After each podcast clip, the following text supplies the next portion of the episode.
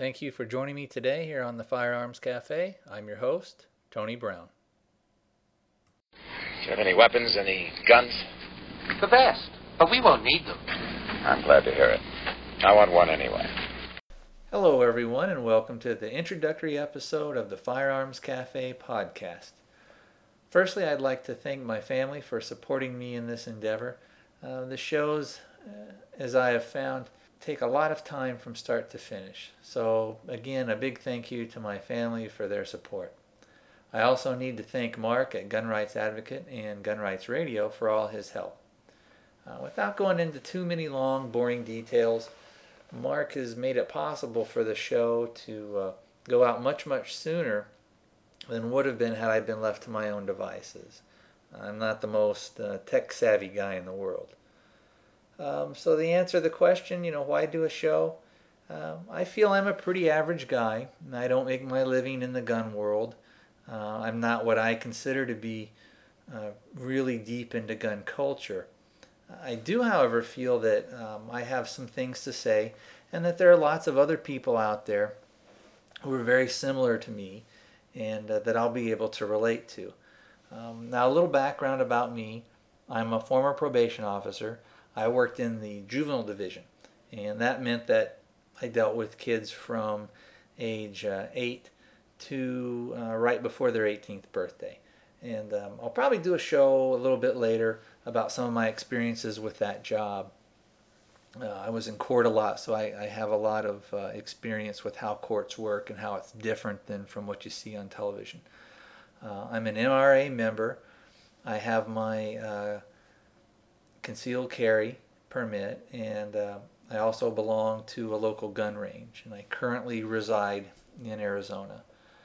Um, as a kid, I lived in Oklahoma, and I grew up hunting and fishing.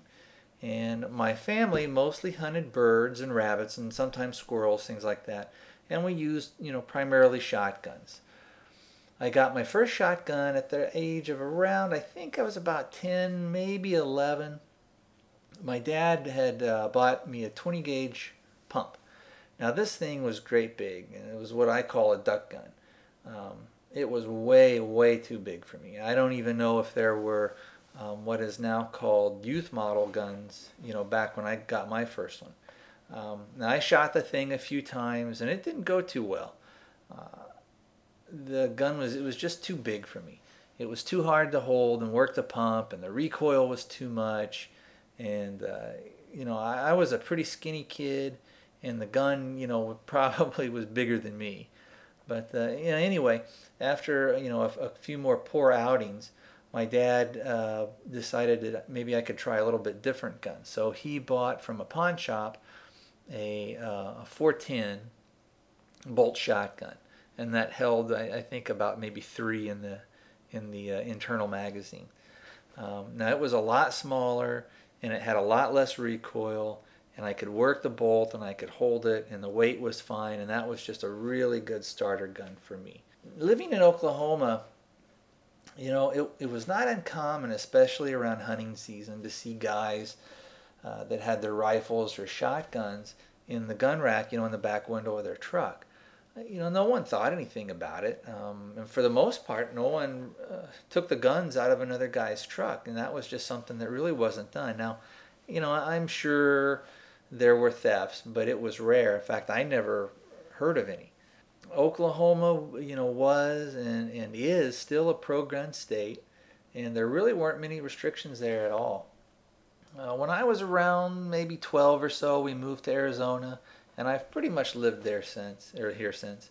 Uh, Arizona is a great place to live. It's good for gun owners and gun rights, you know, but we still have to be alert and aware of what's going on. Lots of the uh, junk, basically, that passes in California is tried here soon after. So, but most of the time that stuff just doesn't fly here. So, um, you know, an example would be the they try to do the the uh, lead ban on ammo. Now, as I got older, I got away from hunting and was doing mostly target shooting and uh, shooting at clay pigeons or doing shooting clays. Uh, there were nothing like going to organized matches, uh, but my friends and I would go out into the desert and shoot clay targets, uh, or you know, we'd set up little cardboard targets and shoot at them. Um, now, of course, that's getting a lot harder to do now than it was back then, as there just more and more of the open public lands are being developed. But uh, like I said, kind of getting back to earlier topic, I recently joined the N R A. And part of the reason was that I felt I needed to start doing my part. And step one was to join up. And the reason that I didn't join sooner was that for me, you know, when you grow up and live in a really pro-gun state, you really don't see the importance of it near as much as if you lived in or around, you know, places like D C or Wisconsin or, or Chicago. As far as the N R A goes, every member helps and every member counts. The N R A is a very powerful lobby, you know, for us, uh, for gun rights. And even if you don't agree with everything they do, uh, join up so you can have a say in what goes on and what the agenda may be. Now, you can't change what you don't like about it if you have no voice in the organization. So that, you know, alone would be, you know, one reason to join. Kind of getting back to why do the podcast. For me, the reason to do the show is to try and do my part to support gun rights and to try and get the message out there that gun owners are just, you know, regular people. If you uh, if you want to go to my site, um, it's Firearms Cafe, and that's all one word. And there's not much there now, but if you go to the links page, I put up a lot of links to other uh, podcasts and some gun sites as well. If you'll go over to Mark's site, which is gun rights dot U S, you can click on the Gun Rights uh, Radio Network icon, and from there you can go and sign up on the forums. Now, for those of you who don't know what a forum is, I'll do a, a really kind of just a general overview. A forum is a site that you can go to and have discussions on a particular topic. Forums can be about anything, not just uh, you know about guns and gun rights. So the way that a forum works is that once you join up, you can ask questions or make comments, or, or make a comment. These are usually called topics. You can also give answers uh, to those questions or, or to those comments, and those are called, usually will be called a reply. So let's say that I started a topic on uh, what's a good uh, concealed carry holster, you know, for uh, for people to uh, to wear, and then people would give me their opinions or their replies, and then you could have discussions back and forth on what you think are good points and bad points about them. And those discussions are called a, a thread. Now, most forums allow you as a non-member to look at the different threads, so to look at those different questions and answers. Now, unless you have joined up to a particular forum, you'll only be able to read, you know, those questions and answers, and you won't really be able to add to the discussion. So you won't be able to add your opinion to the topics or, or give your replies. Now, the forums are generally free. There are some out there that are pay, but Gun Rights Radio Network forum isn't going to be one. Um, it'll be free. And the way to join, if you want to join, is you, you uh, go to gun rights dot U S, click on, again, the uh, Gun Rights Radio Network icon, and the and you'll you'll see a thing that says forums. You click on that, and it'll ask you, you'll see... Uh, uh, on the right-hand part of the of the page, you'll see a thing that says register. What you do is you click on that. It'll ask you for a, a username. Now, the username can be anything you want. It doesn't have to be your name. So, for instance, mine is ArmedApe. And then it's going to also ask you for a valid email address. And uh, once you type that in, uh, you'll choose a password, and then you'll also type in a code at the bottom. Um, and the reason that they're asking for an email address and for you to type in the code at the bottom is that's done to make sure that you're a real person and that you're not what they call like a spam robot. Now, now most all forums are going to have rules, and basically they're all pretty similar. Uh, you agree not to be, you know, abusive or to Uh, use foul language or to post any type of, uh, you know, sexually explicit material. You know, so a good line is just pretty much keep it civil and treat others as you would like your, you know, like your mom to be treated if she were on that forum. Let's talk a little bit more about keeping it civil. Now, you know, I know, you know, everyone is not going to have the same opinion that I do. And, and if, if someone disagrees with me, that's fine. But there's no need to attack somebody or to say how stupid they are or they don't know what they're talking about. You know, th- that type of thing is just not necessary. You know, if you do disagree with somebody, state your reasons. And, you know, if you need to, at the end, just say, well, you know, we're not going to see eye to eye on this. Let's just agree to disagree on this.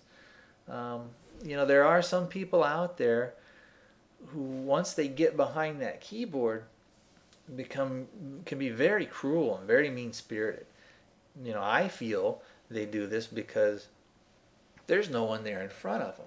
And, they, you know, they feel really emboldened. So, well, anyway, bottom line, Uh, you know, no one likes a bully. So, you know, don't be one on the forum. Um, oh, now one more thing.